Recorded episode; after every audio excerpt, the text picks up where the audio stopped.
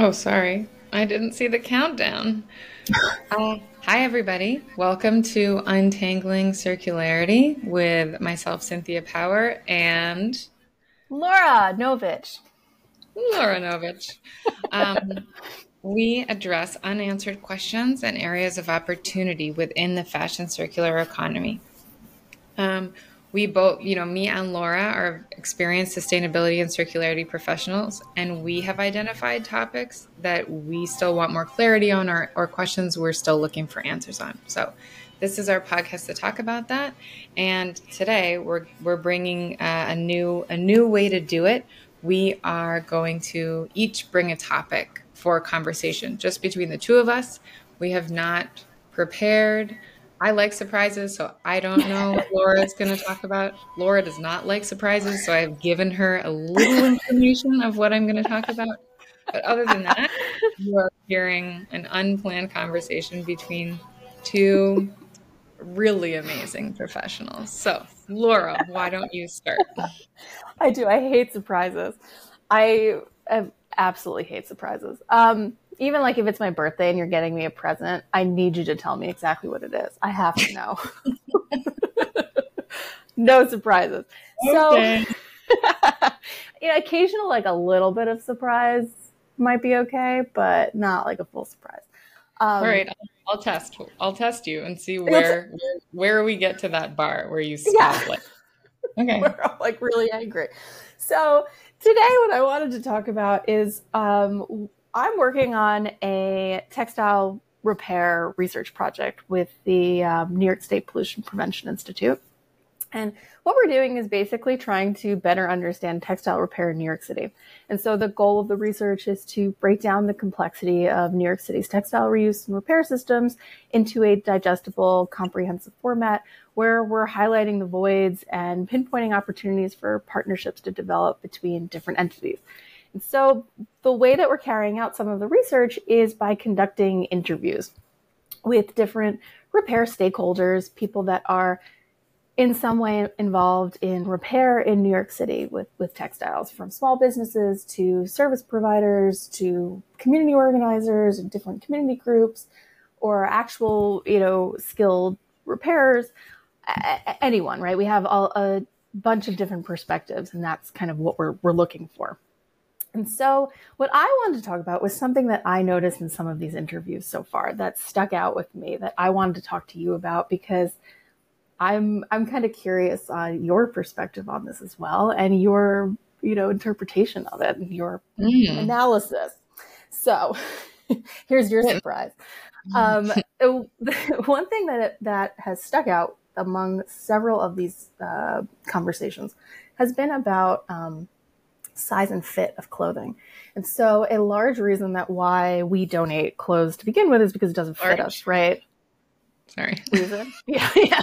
An extra large, large, medium reason is because of sizing. So, right, you have like a life event and your body potentially changes and clothes that you wore before it don't don't fit anymore, and so you don't. We're both mothers, by the way. We're yes, no- uh, a, a, a, large life event was the birth of my children. Yeah, Ex- an extra extra large uh, life event there.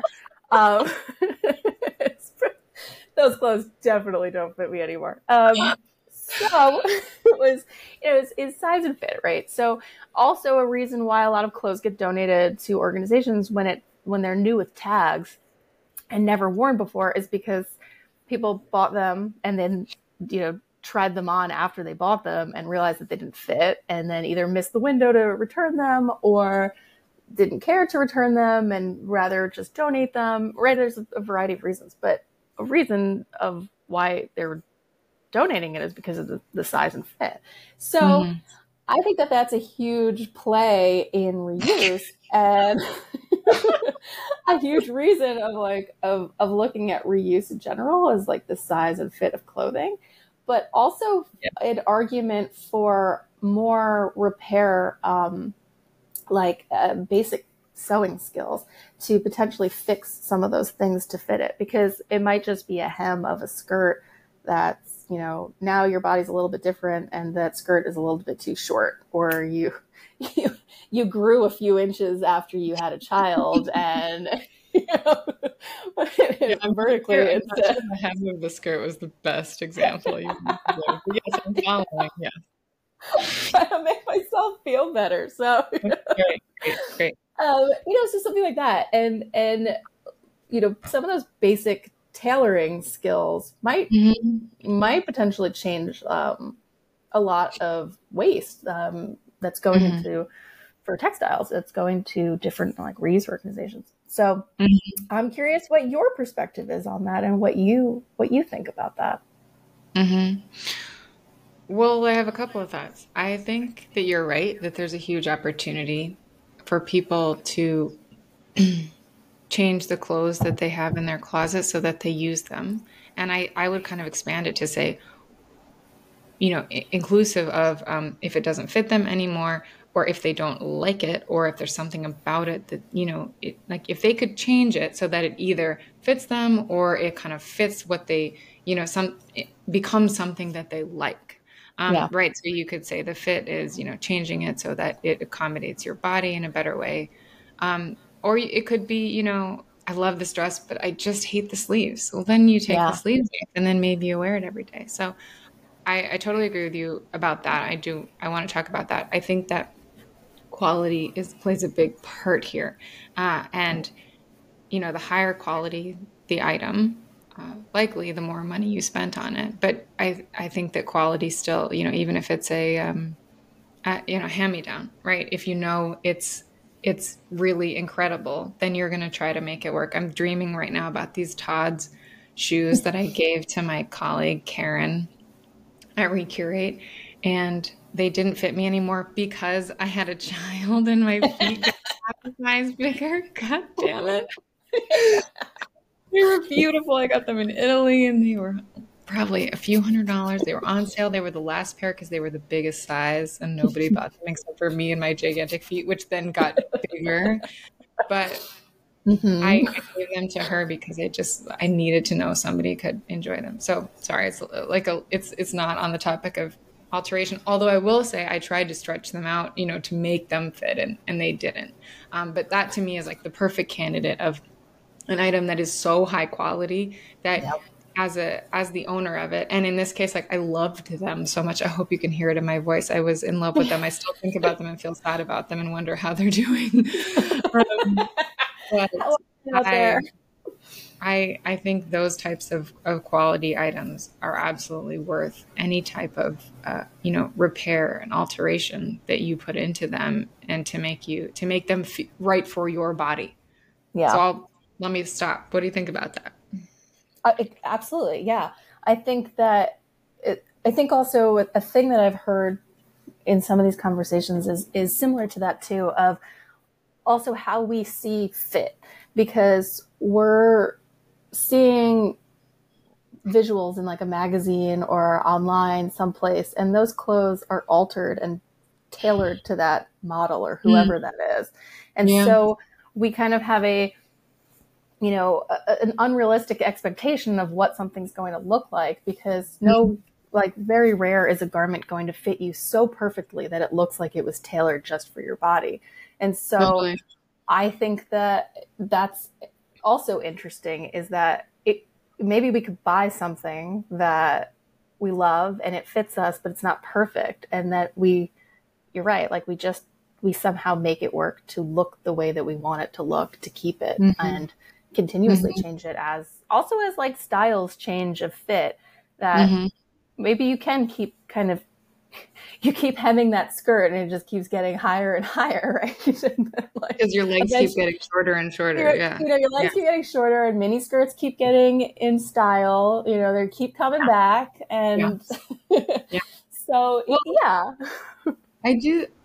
Yeah, I do. I think that I think most people, myself included, have not meet do not have the same type of relationship with their with a repair person or a, or an alterations person or a seamstress that um, you know previous generations have had, and yeah. that's something that I I actually I walk by and drive by my local uh, a local like laundry and you know alterations place that's right around the corner from my house and when I walk by, I look in and they've got this amazing setup with, you know, their sewing machines and all their threads. And it's like really, I feel like it's like really tricked out. And yeah. I keep asking myself, like, why haven't you just gotten in there? Like, yeah. you have three different things. You, you have a jacket that needs a zipper replaced. You have this, you know, I can't, that's the exact, that's the specific example I can think of. But like, why haven't I done that? I can't exactly tell you why. I feel like I need yeah. to, um, I need to do it. So I'm I'm giving myself that challenge out yeah. now. Uh, and I need to kind of create a relationship with this person and like find. I mean, I think one of my hesitations is, well, what if they mess up my jacket? It's my favorite jacket, right? It, it's like a, yeah. it's a big, um, it's a Trust, big jacket yeah. and it's a, it's a hefty zipper. And so I have this idea in the back of my mind where I'm like, should I go back to the brand and ask them if they'll help me to repair it? But that's going to be a lot harder than taking it around the corner. So I know there's also it makes me think about the companies that are you know starting that are or have started that are trying to address this this exact thing and i think about like sojo in the uk there's um, mendit in the us there's alternew in the us um, there are are other companies i think that are you know uh, starting and, and opening that are trying to um, both offer mass repair and alteration to everyone as yeah. well as connect into this huge local network of uh, seamstresses that exist usually in conjunction with a uh, what's it called? Dry cleaner. Yeah. Yeah. Oh absolutely. Mm. i know i used to have a personal um, tailor um, my grandma. Aww. like she i'd give her a pile of clothes constantly. I don't think she even used a sewing machine. I think she did it all by yeah. hand. Yeah be like, oh, Grandma, you gotta, you gotta do this faster. This isn't. I need this yesterday. No, I'm kidding. I didn't. I didn't draw it like that. But um, what? One of the things I think is so cool about about tailoring and alteration is that it becomes more personal. The item becomes yeah. yours in a different yeah. way. And I wonder if part of the hesitant, like the hesitation around doing that, is because we're so used to just having things enter and leave our lives. You know, we're like, oh, well, I got that for twenty dollars and I bought that for five dollars. And we're just we just live in such a culture where it's like we buy new things every season. You know, we buy new things all the time. That the idea of spending all of this time and money to keep something around feels just in some way like like count very counterculture. I think is a big part of it and um, but I but I do think it's interesting that like as you alter and mend something, it becomes more and more yours. And I was thinking about how for me, and I'm kind of a weirdo, but like I love when one of my favorite things gets stained or ripped. I kind of get like excited because I know that I'm gonna get out all my fun embroidery floss colors and I'm gonna like make a fun little patch and then I'm gonna make it look beautiful and then it's gonna be like super mine. Like no yeah. one else has this shirt with this very cool patch on it. And, you yeah. know, I feel so proud when somebody asks me, like, oh, wow, look at your shirt. And did you do that? And I'm like so glowingly proud. So I do think yeah. there's something about changing something and making it really yours. But in that, you're also committing to it in a very different way, right? Yeah. That, so, uh, should we keep talking about this? Was there anything else you wanted to add, or should we move on? Yeah, well, I think one one note is like when you're when for when you're giving away clothes or selling them in consignment or like you know the online thrift stores and you're you're giving the bags of clothing for them to sell. A lot of the times they note on there that things can't be altered or any type yeah. of like home design right? Like like your, your you know your embroidery can't be on there. So mm-hmm. that's you're right. It's like a really interesting point and like an intersection there because you want to make these clothes yourself yours and you have your personality expressed in them, but that also means it's kind of permanent. And because what happens if you you're really done with it for whatever reason? Um, and some of those places won't accept them or be able to resell them or reuse them because they're they're fit for your body and you know they don't quite have a selling yeah. point for somebody else. So yeah, um, it's a great point, and and I think I think uh, I had a kind of a crazy idea that like maybe in the future that can be part of digital ID. It's probably this is probably not like it's probably happening now for companies that are using digital ID, but they're probably I mean the companies using digital ID I think are very much on the forefront of mm-hmm. sustainability. So it's only a handful. But it would be really cool if we got into such a common practice of digital ID and that like consumers just look for the digital ID on any product that they have.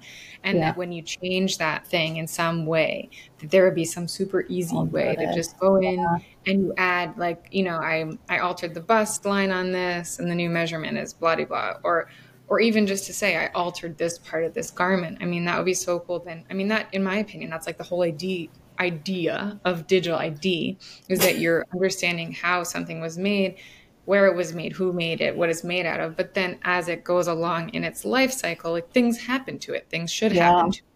And yeah. um, it would be really amazing if you could kind of track that in there as well. It would be because it has a story. Like, how often do you go to a thrift store and you're like, I really wonder who wore this and what their story was and what this, you know, what what luck this this jacket brought them. And so yeah. you're almost like these digital IDs are able to to provide that story of what happened to that garment in an interesting yeah. way. Yeah. I love that idea. Well, yeah. maybe we can talk to somebody who does digital ID and pitch our idea to them on another podcast. yeah, love it. Great. So I'm going to move on with my topic, which is I was also talking to people recently uh, for in a different capacity. I was doing office hours in partnership with the CFDA and talking with designers of all you know all different size businesses about circular economy about resale and repair and rental and how they can be thinking about that or trying to answer their questions about that and one of the themes that came up i would say at least three different companies are asking about how to recycle their textiles. And I've had other companies outside of this these office hours um, ask the same question. Where I think these kind of smaller businesses, and when I say smaller, I mean honestly, uh, like up maybe up to ten million dollars in revenue. I'm not talking about tiny businesses, like even even those doing you know impressive revenue. I think they uh, a lot of them do have sustainability built into their ethos and their mission. And the founder or the CEO or the COO, you know, is really interested in how can we take back our clothes? How can we make sure our, our clothes are not ending up in landfill? Seems to be like the main concern that I was hearing. so yeah. I have I have looked into this a bit and I want to learn more and I'm curious if anyone listening has ideas.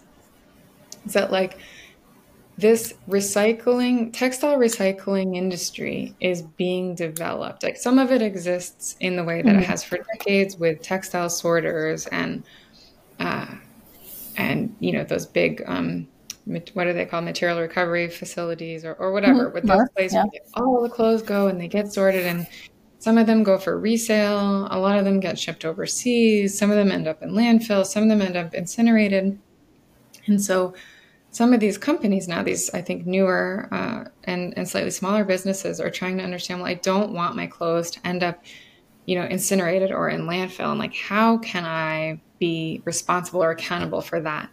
And I, um, this is this kind of question I guess I'm trying to untangle is I don't think that the infrastructure exists yet for the brands that don't have gigantic volumes to really yeah. have a say in in what happens to their clothes unless they're willing so this is where I, this these are the types of conversations I was having.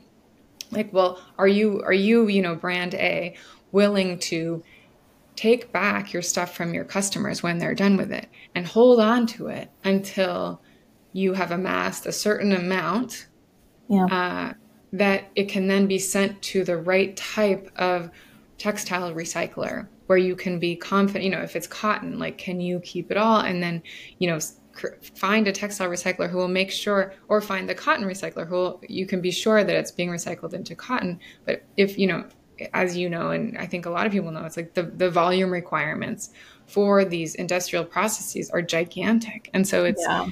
um, you know, you can also, as a brand, like you could work with a sorting partner, like a Debrand or a Tersus who's going to take all your stuff in and sort it into different conditions and you know materials and then hold it and like accumulate it with other brand stuff and then get it to the right place. So i think that's also a good solution. But when you're talking you know when i'm talking to these brands who maybe have a million dollars in revenue or a couple million dollars in revenue it's um it, you know it's hard like creating those yeah. types of partnerships is hard when you're talking about maybe 100 or 200 garments a year and yeah. and so and i'll stop there what do you think Absolutely. I mean, I think that it's it's also hard to for them to validate any or like justify any of that because it costs money. Like time, the yeah. time to sort it and store it is money. And yeah. until they see the value at the end coming back to them, it's hard to justify that into their, you know, put that into their business model. Like absolutely. Like I don't think anyone blames them for that. And so right. Yeah, I mean like I agree. Like how do we mm-hmm. how do we kind of change this well, just so you know, some of the business I was talking to, they're like, I know this is going to cost money, and I'm willing to spend. I'm willing to spend the money. I can't spend a lot, but I will spend some. I'm just kind of like, wow, I'm really impressed. But go ahead. That is impressive because you. I would imagine that they wouldn't want to, or at least not yet. And also, there isn't quite enough. Like until some of the real, like this real innovative textile recycling becomes scaled to a point that it can take like large volumes of different types of materials, uh, you know, some of that like chemical recycling. Mm-hmm. Um, it's hard to see what happens next when it's also not entirely transparent within some of these like sorting, you know, some mm-hmm. of these other like third parties, the in between. Um, mm-hmm. You know, they don't quite know what's happening or you don't quite right. know where all your stuff is going. And so, right. For example, you and I were Googling bra recyclers earlier. Yeah. And I found, I was like, oh, I found this article and there's a bunch. And then you're like, but are they donating them or are they recycling them? And like the deeper I looked, I was kind of like, oh, well, this, these two are actually donating. That's all they say is that they donate, which you know yeah. only applies to things in good enough condition. Otherwise, what do you do with all this stuff that is in bad enough, like in not in wearable condition? Does that mean you're throwing it out? Like what's happening yeah. to it? Um, versus a like in this case a bra recycler has to deal with the you know 50 or whatever elements that go into making a bra and like yeah. how do you I mean, my expectations are fairly low in terms of like true recycling. You know, I understand and, and I do not expect that you all 50 elements of that bra will, will actually be recycled to create, you know, a new fiber or a new plastic or whatever. But I hope that they don't end up in a landfill. I hope that at the very least they end up as you know um, and like that the metals go to the right place that the plastics yeah. go to the right place and that the fabrics go you know if they need to be downcycled and they can't be you know truly recycled then fine. Then they become you know car uh, insulation for like car seats or um or padding or things like yeah, that. or padding yeah. stuff. Yeah. Yeah. You know, i mean yeah. Well i was just going to say oh go ahead you no, go. go ahead no you go okay. The other thing I was going to say, I was thinking about, I wonder what think people are listening, wondering, and I thought it might be helpful to say, you know, for those brands that were asking me, well, what should I do? My my recommendations are, are a few, right? I would say first of all, I think this is a great case for why digital ID is really important and helpful because if you can put digital ID in your in your product from the beginning, then when it ends up in whatever material recovery facility or you know in the textile sorting chain supply chain that you know we're seeing the, the like scanners auto, automation and scanners becoming more and more uh, you know they will they will become more and more what's the word ubiquitous like everywhere and yeah. um, and then you will be able to scan oh this one has a qr code great and you scan that and you see what it's made of and then it can be properly recycled um, yeah. so i do think it, it makes a good case for digital id I've also said to some of these smaller companies that are making really high quality products, I said, I believe you should take those products back from your customers and you should repair them mm-hmm. or, um, you know, like inspect them. Can they be resold? You know, if you if you sold this for five hundred dollars the first time around, you know, bring it back and give it a cleaning if it if that's all it needs and resell it. Or if you know it has um a missing button or a little rip or something, then repair it and resell it. For the volumes yeah. you're talking about of trying to recycle like 100 of this or 100 of that, if we are talking about a really high quality garment, then I feel like that opportunity, their opportunity for that small volume is to actually keep it going in its useful life as a product, as a shirt or a dress or a jacket. Um, and only when it becomes too damaged to be worn should it be recycled. Yeah, I feel like that's my that's my belief, my like sole belief is that textile recycling should be the absolute last resort for garments. Like if something has any type of it, it, it, could still be used. Why wouldn't it just be fixed and have a, a, another life to it and altered to, you know, with visible mending so that it's cooler if it couldn't be as cool as it was originally?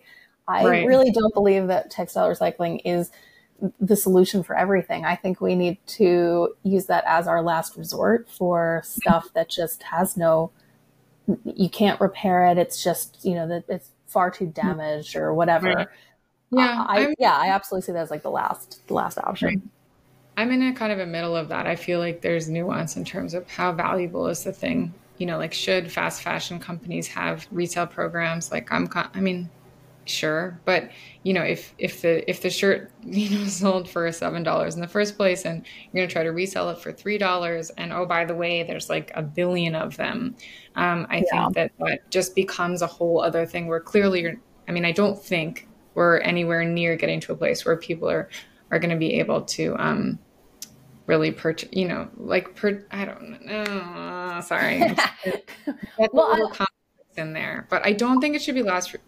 Well, I think I'm just saying. I think there's a reality to like for some yeah. things it should be the last resort. For other things, it may make sense to send them basically, basically straight to re- recycling, in my opinion. Yeah. But I still see like I'll buy things that are fast fashion. Like I buy secondhand fast fashion clothing because I'm looking more at what does it look like and if I like it. So I have plenty of shirts that I've bought secondhand that are fast fashion because I'm more interested mm-hmm. in what it looks like. And they're fine, right? Like some of them have lasted a lot of wear and I don't see any mm-hmm. damage to it yet. Mm-hmm, and yeah but I think you're right that I think we need to back up even further there and look at like our behaviors of why we are just buying so much stuff to begin with and like why right. this is even a problem. How do we just how do we address that? And right. like you're right though, there is just a ton of fast fashion entering into this waste stream and it's all the same, right? So there's a lot of that same shirt that's coming through because it was really yeah. cool at one moment. And right. um I'm happy to buy one of them later on for for a dollar, but um, uh, there aren't, I guess, enough of me to to be doing that. So you're right. I think, I think to say. Yeah, there there there needs to be some type of solution, some type of in between option in there. Right. But um, but I think it we have to figure out how to backtrack before we even get to that point. And I yeah. think that that's pie in the sky, like oh, very optimistic that we could we can solve that overconsumption problem that you know Americans have. But yeah. um, and you know, I think that also like textile waste doesn't quite have like a real lobbying power the the way that some other industries do. So, mm. um, I don't know. It's an uphill battle, but I think that yeah. there's small potential in different approaches that can all add up to something.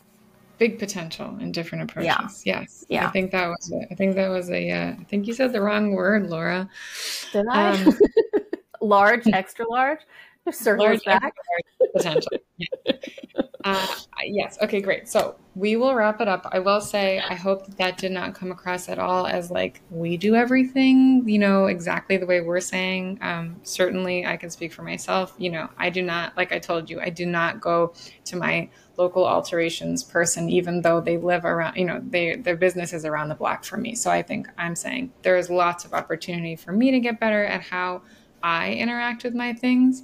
Um. And so, you know, just being clear there that I do not have a 100% sustainable closet. Uh, but, you know, we try. We're trying. Yeah. So we're trying. we're trying.